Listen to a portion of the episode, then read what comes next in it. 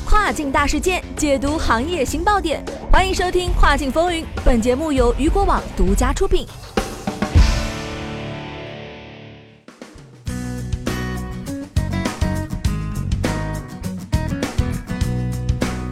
Hello，各位中午好，欢迎大家在每个工作日中午的十二点继续锁定到雨果调频，这里是正在为您播出的《跨境风云》，我是大熊。据外媒二十六号消息，日本反垄断监管机构将对亚马逊日本站为其网站上销售的所有产品提供积分奖励计划提出质疑。理由是怀疑小卖家将被迫承担该计划的积分成本，从而在平台费用的基础上削减了供应商的收入。这项积分计划原本定于从五月份开始，那么具体什么情况？咱们今天的跨境风云马上带大家一起来了解一下。据知情人士透露，日本公平贸易委员会计划从周三开始进行一项全面调查，以确定这家电商公司是否给小企业和个人卖家就新计划条款进行谈判的机会。如果亚马逊没有这样做，它就会被视为滥用其相对于其他各方谈判优势地位，而这是日本反垄断法所禁止的。亚马逊拒绝就此事置评。日本产业大臣周二在新闻发布会上表示，如果亚马逊日本站滥用其优势地位，单方面改变合同，并对供应商施加过度压力，那么这将是一个大问题了啊！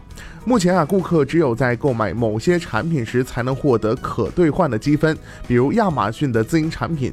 但是亚马逊日本站周一表示，将把该奖励计划从五月二十三号扩大到所有产品，无论这些产品是谁销售的。该公司称，新计划不仅会刺激消费者，还将会帮助卖家扩大他们的商业机会。日本监管机构在近期加强了对包括谷歌、LLC。亚马逊、苹果和 Facebook 在内的科技巨头等监管审查，一些观察人士批评这些公司在市场上变得过于强大，阻碍了公平的竞争。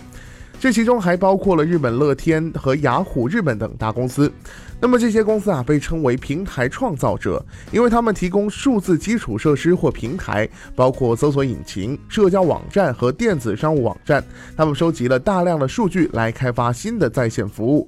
如果亚马逊日本站不配合日本监管机构的调查，它将有可能面临反垄断法的强制调查。日本公平贸易委员会、经济产业省以及内务部也在制定新规则，以确保企业与平台开发者之间交易以透明和公平方式进行。好的，聚焦大事件，解读新爆点。以上就是今天雨果电台为您梳理到最新一期的跨境风云。想要了解到更多跨境电商资讯，您还可以持续关注雨果 App 推送的最新消息。我是大熊，我们下期再见，拜拜。